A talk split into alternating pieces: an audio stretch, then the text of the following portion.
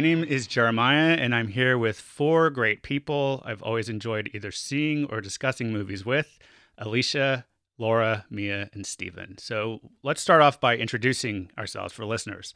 Uh, Alicia, what's the last good movie you saw? Uh, the last good movie I saw was uh, an older movie. It's called Orlando, um, starring Tilda Swinton. It came out in the early 90s. I think it must have been like an art house film um, based on the novel by Virginia Woolf. And uh, it just follows the life. This person basically stays young forever, and it just sort of follows that person's life. I remember that was pretty groundbreaking at the time. Yeah, I didn't see it back then, but um, but but yeah, it still felt pretty uh, different from anything that I've seen. I've only seen clips from that. I, I don't really know what it's about or anything, but uh, it, Tilda Swinton, always good. Yeah. Yeah, she's great. Um, yeah, she basically um, the character becomes like a favorite of Queen Elizabeth I when she's like on her deathbed, and she tells him he can keep his property and his like estate in perpetuity as long as he stays young forever. And basically, he stays young forever. Mm-hmm. and uh, you go through all of like the different periods of English history following him. And at a certain point, he wakes up one day and he's a woman. And so then you're following her through some eras of English history. Kind of sounds like Forrest Gump the way I'm describing it. it definitely it, it plays a lot with gender from the from the beginning. It's a pretty incredible film. And Laura, what about you? I saw One Night in Miami that I thought was extremely well done. Um, obviously, it's a play that was turned into a film, and sometimes that can be really not successful. Like mm-hmm. something like The House of Yes from years ago, I thought was a little flat, but um, just the the performance level and that I just thought it was a very very well done film. Really enjoyed watching it. I also watched Mank, but I'm still kind of dizzy by it, and I don't. I'm not sure I got it, to be honest. So. Right. I, I liked Mank, and uh, I mean that one connects to what we're going to be doing on the show, maybe. Yeah. But um, and we started to watch One Night in Miami, Mia and I, but uh, we started it like too late, and we need to. We were like, oh, we need to turn this off and come back to it another time but we haven't done that yet. yeah, uh, it was good. Yeah, I think it was, it was very good. Not the movie to start watching at like 10 p.m. At least for us. Yeah, we're old. yeah. um. Okay. Well, Mia, what about you? The last. I mean, I feel like I've seen a lot of really good movies recently, which has been nice. We've been watching a lot of Coen Brothers movies, which is cool. Um, but I would say it is The Sound of Metal, um, which was so good and was also fun to watch like an actual new movie that I, you know, probably would have seen in theaters, uh, if not for COVID. But I thought Riz Ahmed was so good in it, just like so, so, so good.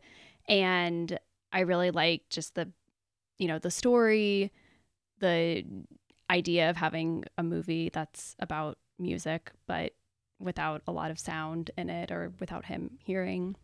Um, is very inspirational in a lot of ways. I just thought it was really good all over. Um, well, Stephen, what did you see? It's funny. I watched On the Waterfront, and I'd never seen it before. Um, I had actually started watching it because I watched the tail end of North by Northwest, and um, Eva Marie Saint was in it. And then they did a little speech afterwards talking about because I think it was on like Turner Classic Movies about how different her character was in On the Waterfront, and I'd never seen it, so I just decided I would I would just go ahead and watch it. So it was really amazing. It was really well shot and well done. I'm sure everybody's seen that at, at this point, but um, it just made me really think about like how movies were kind of made in the 50s as they are now they're just a little bit different they're like real actors you know who who really embodied their parts and she was so different than she was in north by northwest i kind of forgot it was even her is that film on our list i don't think it is no and that'll be something we get to um like what is and isn't on this list we're going to be going from. Casablanca is not on this list. Yeah, she was incensed by I this. just can't wrap my mind around at all. so well, the the movie that I'm gonna name check is Inside Llewyn Davis, I guess, just because we've been, like Mia said, uh, rewatching a lot of Coen Brothers movies, and that was one that it was more one of the more recent ones we rewatched, and I liked it I've liked that movie better each time I've seen it. I think this was like at least the third time I've seen it. Should we set up what the show is for people? Sure. Should we go ahead and yeah. do that? Because I feel like we're already starting to kind of get into it without kind of do telling it. people. So, in case it wasn't clear from the name, this is going to be a podcast where we have group discussions of movies, uh, as we already have started to do. And uh, it'll mainly be the five of us, but we hope to be able to expand the discussion outside of the podcast. We're hoping it can function kind of like a book club where we'll all watch the same movie and then come together to discuss it. And if anyone wants to watch along with us and share their own opinions, we invite you to do that either by joining us in our Facebook group or sending your opinions in either written or recorded, and we'll tell you how to do that later in the show. Um, we're going to start off, though, by watching movies that have appeared on the poll that Sight and Sound magazine puts out every 10 years. And in case you're not familiar with it, Sight and Sound is a British film magazine that began polling critics in 1952 to put together their lists.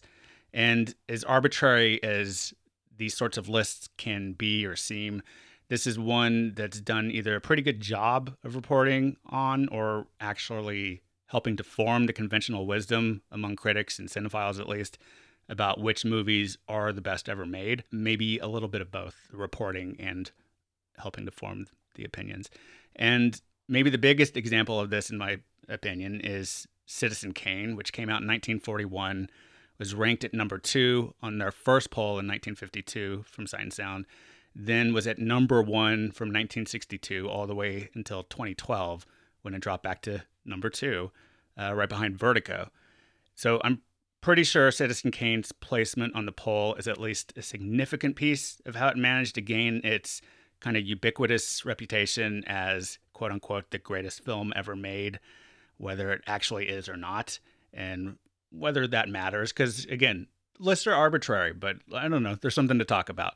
And I, I think that that'll be something we probably discuss throughout the, the course of this podcast, maybe. Um, and with another poll coming out next year, we thought watching some of the movies that have been on the poll could be a good starting point for this podcast. So it's really just sort of a prompt for us, a way to get going on this. Um, so I'm curious did any of you know about the Sight and Sound poll um, in any way, shape, or form when I suggested we do this?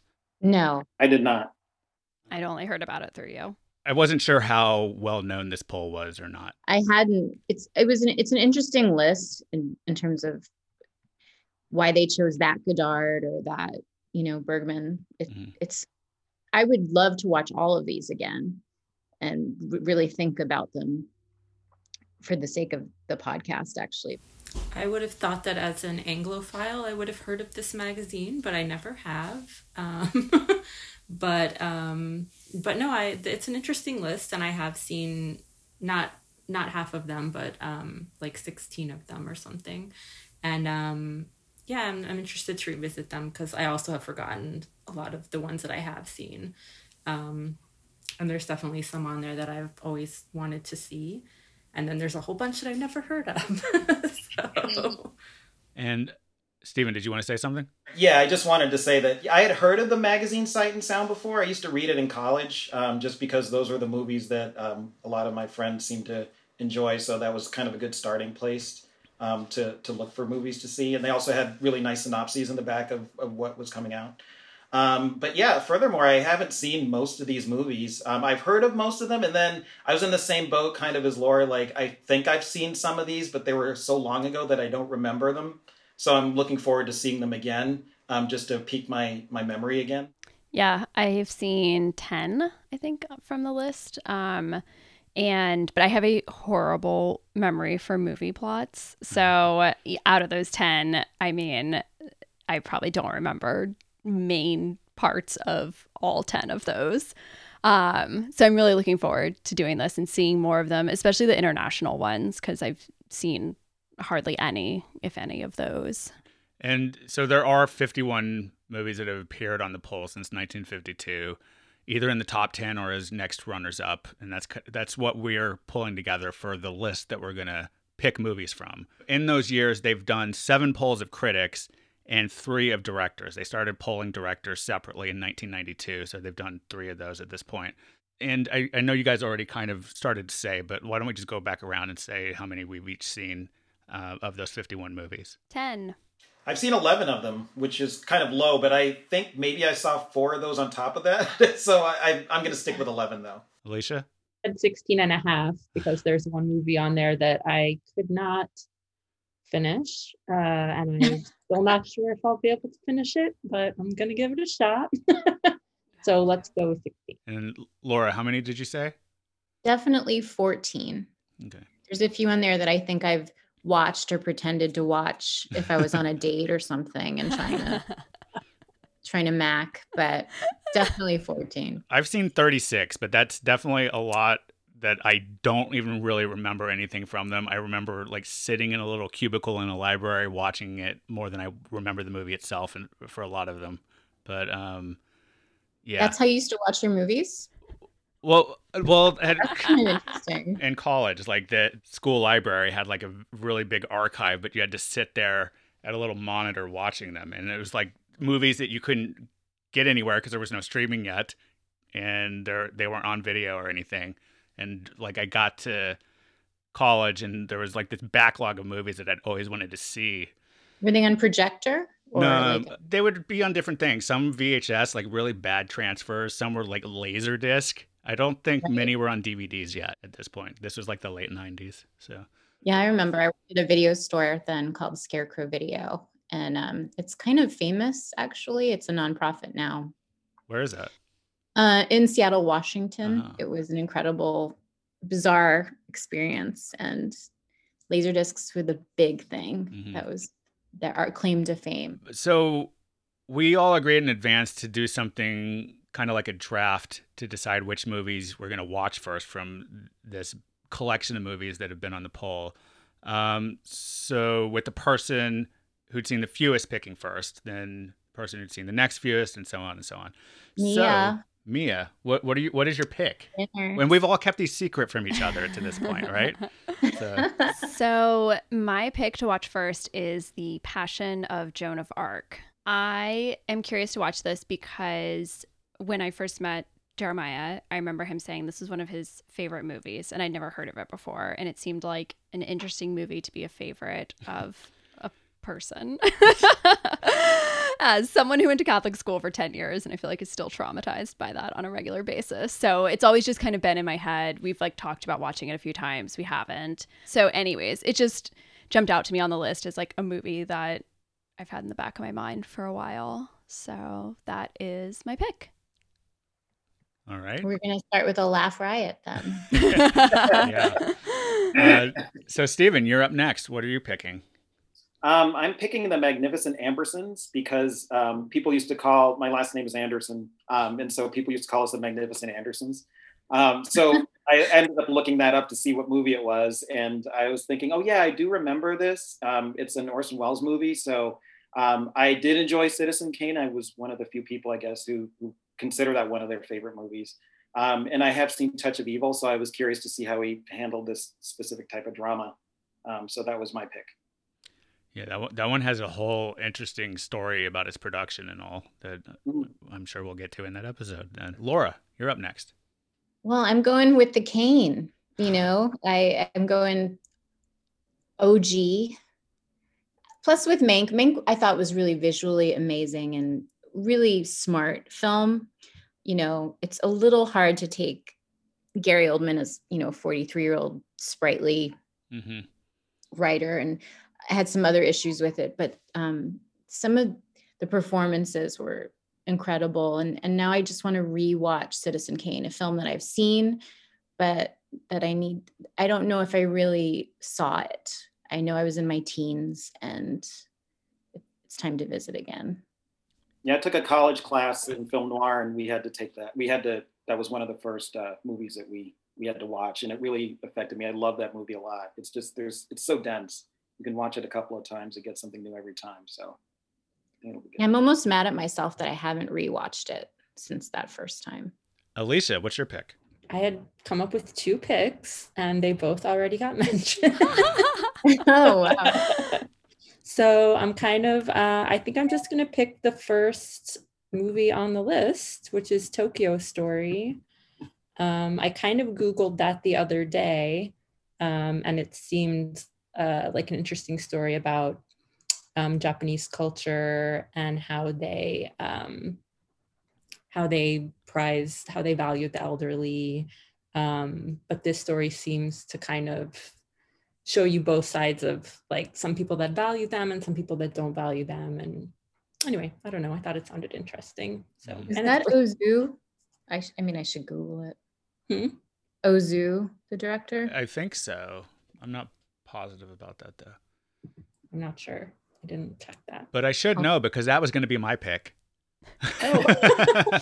um, but yeah, I, I've been wanting to watch that because, like, I one thing is like I'm pretty sure it came onto the Sight and Sound poll kind of late, even though it's from like 1952 or so, I think. But it, mm-hmm. it didn't enter the poll until later. Like it might have been on it and then it went away. And and it's it's a movie that a lot of filmmakers in recent years have have cited as a very important movie to them. So I feel like that's a thing that happens with this list a lot is that for for some reason like a, a film will come back into vogue and then it'll be on these lists, especially from the director's side. I think I think that changed things up when they started having the director's poll. So I was kind of curious about Criterion it. Collection just um, release it. Sorry. Um, did the Criterion I mean, Collection? That might be part of it. Is that there, there was like a there might have been like a restoration or something. Like I I know that seemed to have happened with Lawrence of Arabia where it wasn't on the list and then there was a a big restoration of the movie like I think in the late 80s or 90s then it's on the list cuz people could see it again, you know. Um, and I think there's one or two others probably at least that that's happened with. Um, just if you look at them and know like oh this is when this movie got a, a restoration. But Yeah. okay, so since you picked to- Tokyo Story, I'm going to go with my second choice, uh, which uh, is another Japanese movie, Rashomon. And that's one I've seen before. I've never seen Tokyo Story, but I have seen Rashomon. It's just been a really long time since I've seen it, and I I've been wanting to revisit it anyway. So this seemed like a good good reason. That was my second choice, by the way, Jeremiah. I was going to choose that. Yeah. So I think we're all on the same page, kind of, with a lot of these movies. Yeah. It's kind of It'll be interesting to have five different takes on a movie that's about a bunch of different takes. Right, right. So uh, we, we kind of already started to talk about this, but I think we'll probably talk about what the list is and stuff like over the course of doing this show. I was just curious though, does anyone have questions about the list that we could like try to delve into as we're talking about the movies if we're interested in doing that? Um, do you have like a few bullet points about the list that you can give us that would help context? I could get the ball rolling because like one thing I'm curious about is like I'm not sure there is one movie on this list directed by a woman or by I don't think a, a black director. Uh, I'm, I'm not sure there is because I, don't know every movie on the list like uh, by heart or who directed it, but let's just assume there's few. So that's something I'm kind of I think is worth keeping in mind as we watch the stuff I noticed that as well. I did wonder.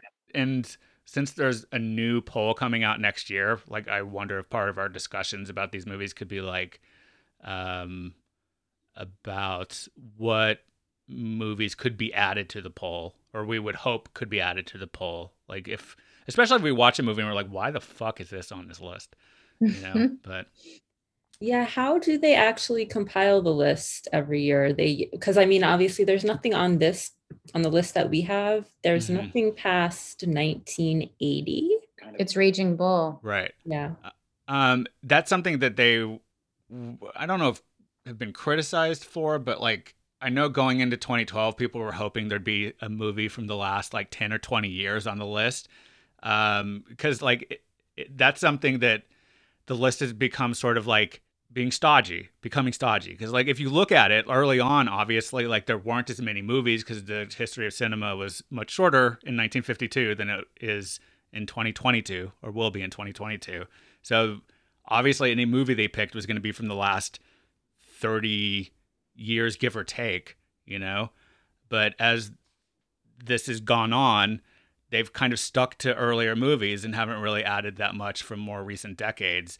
And I know people have been like kind of disappointed by that. So that could be something we look at, I guess. But um, yeah, because I know going into 2012, people were hoping that either Mulholland Drive or maybe In the Mood for Love would would pop into the top 10 because I think they're hovering in the top 25 or 30 if you look at the other polls. Because like in more recent years, they've actually shown a longer list. Like because um, to Alicia's question, basically Sight and Sound just like sends out this poll to a bunch of respected critics, and it's been more critics over the years because they've tried to expand it from just being like mainly British critics at first, and then maybe some other European critics to being more from around the world. And then, of course, like in more recent polls, they've had the director's poll. Um, but I don't know like all the particulars of how they pick which critics to poll for it. I don't know that, but um, I'm Do- curious about it too. Do they release who responds? Yeah, in more recent years, I don't think they've always done that, um, but I think in more recent years they'll publish everybody's top ten because I think every every critic polled or director polled, they list ten movies and then they you know aggregate that to make the the greatest films list that they put out. But then they'll publish like uh, all the other people's polls. Yeah. I mean, I'm just polls. assuming that they probably send it to overwhelmingly white male Yeah. critics and directors.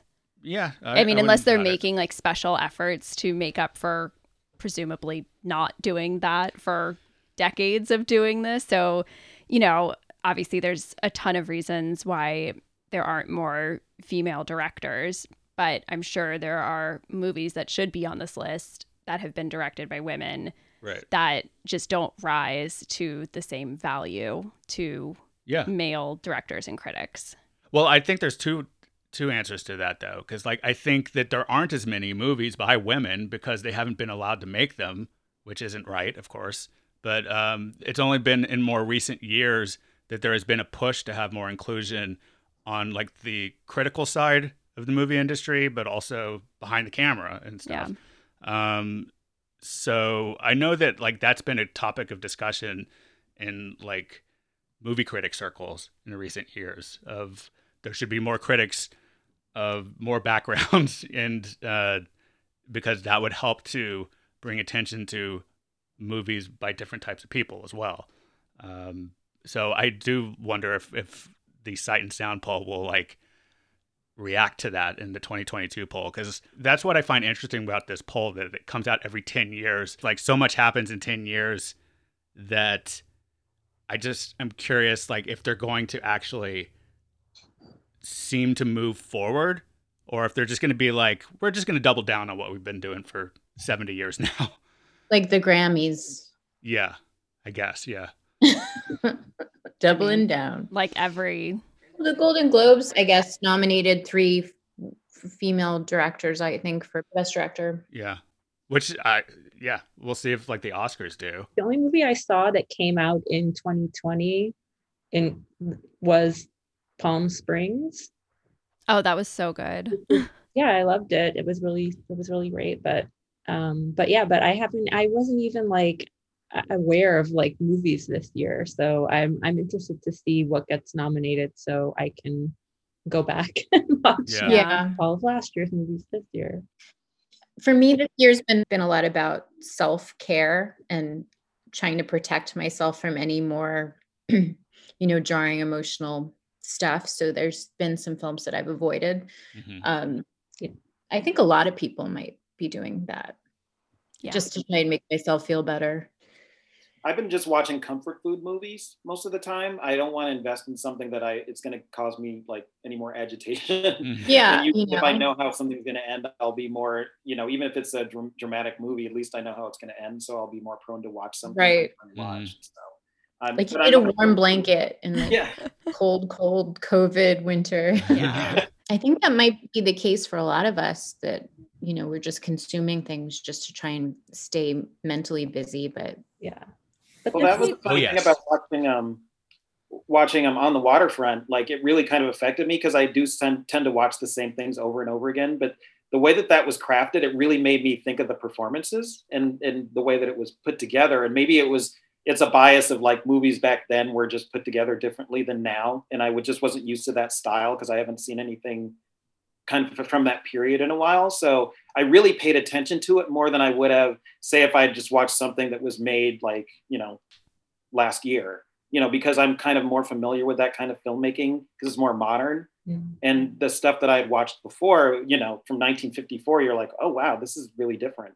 I was just gonna say, hopefully this list will break us, break me at least out of my like comfort zone and kept me back into like a more thoughtful intellectual Well, zone. I mean, looking at the the the first ones we're starting off with, Passion of Joan of Arc, Magnificent Ambersons, Citizen Kane, Tokyo Story, and Rashomon. I mean, none of those are is exactly like a light romp.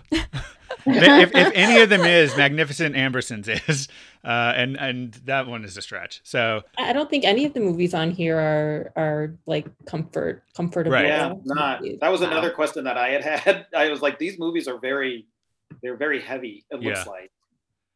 Well, there's certain, I mean, aspects to Fellini films that can Right. be light. True. Yeah. I mean, the arguments that Doctor Strangelove is obviously Mhm. there's some Chaplin and Keaton in there. Right. If it's funny, it has to be old for them to give a shit about Black it. and white. Yeah, no Yeah. rom-coms Yeah, on no this sound, list. no sound in our comedies. Um, Alicia, if you do want a 2020 movie recommendation, when I was looking back through like movies I'd watched in the last year to try and think of the last good one, um, Invisible Man, The Mhm. Invisible Man, Yeah. yeah, was Oh. one of the last movies that I probably maybe the last that I saw in theaters. That or Birds of Prey. Birds of Prey was after. Yeah. Anyways, one of the like handful of movies I saw in theaters this year, and it was looked so cheesy from the previews. I'd been making fun of it for months every time that we saw a preview for it, but it's so good. It's really scary.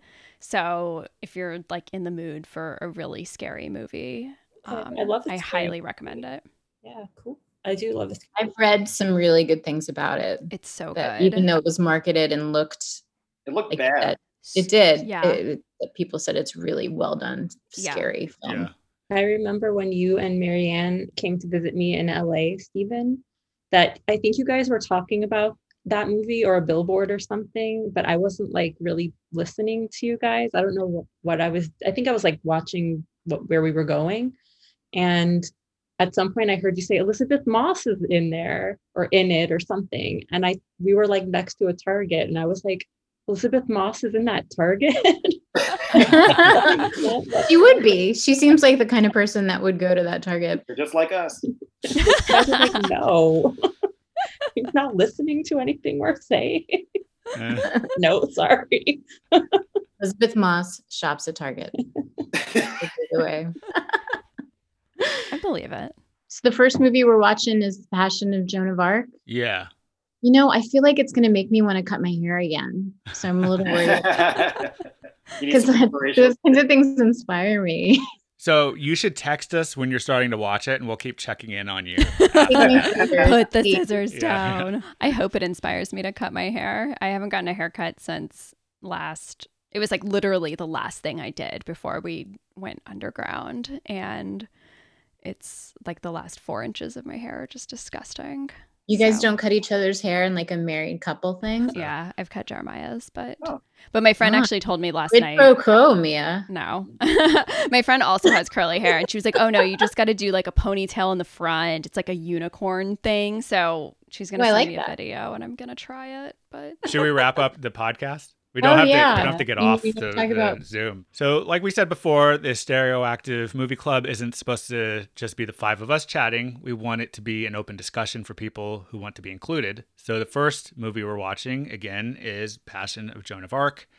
Um, so we invite you to watch it and share your thoughts. You can do that by joining our Facebook group at facebook.com slash groups slash stereoactive movie club, or you can email us at stereoactivemovieclub at gmail.com, or you can send us a voice message on our show page at anchor.fm slash stereoactive movie club. So you won't forget that name, will you? Um, well, thanks for listening. And thank you all for being on the podcast. yeah, this was great. That was fun. This podcast is produced by Stereoactive Media.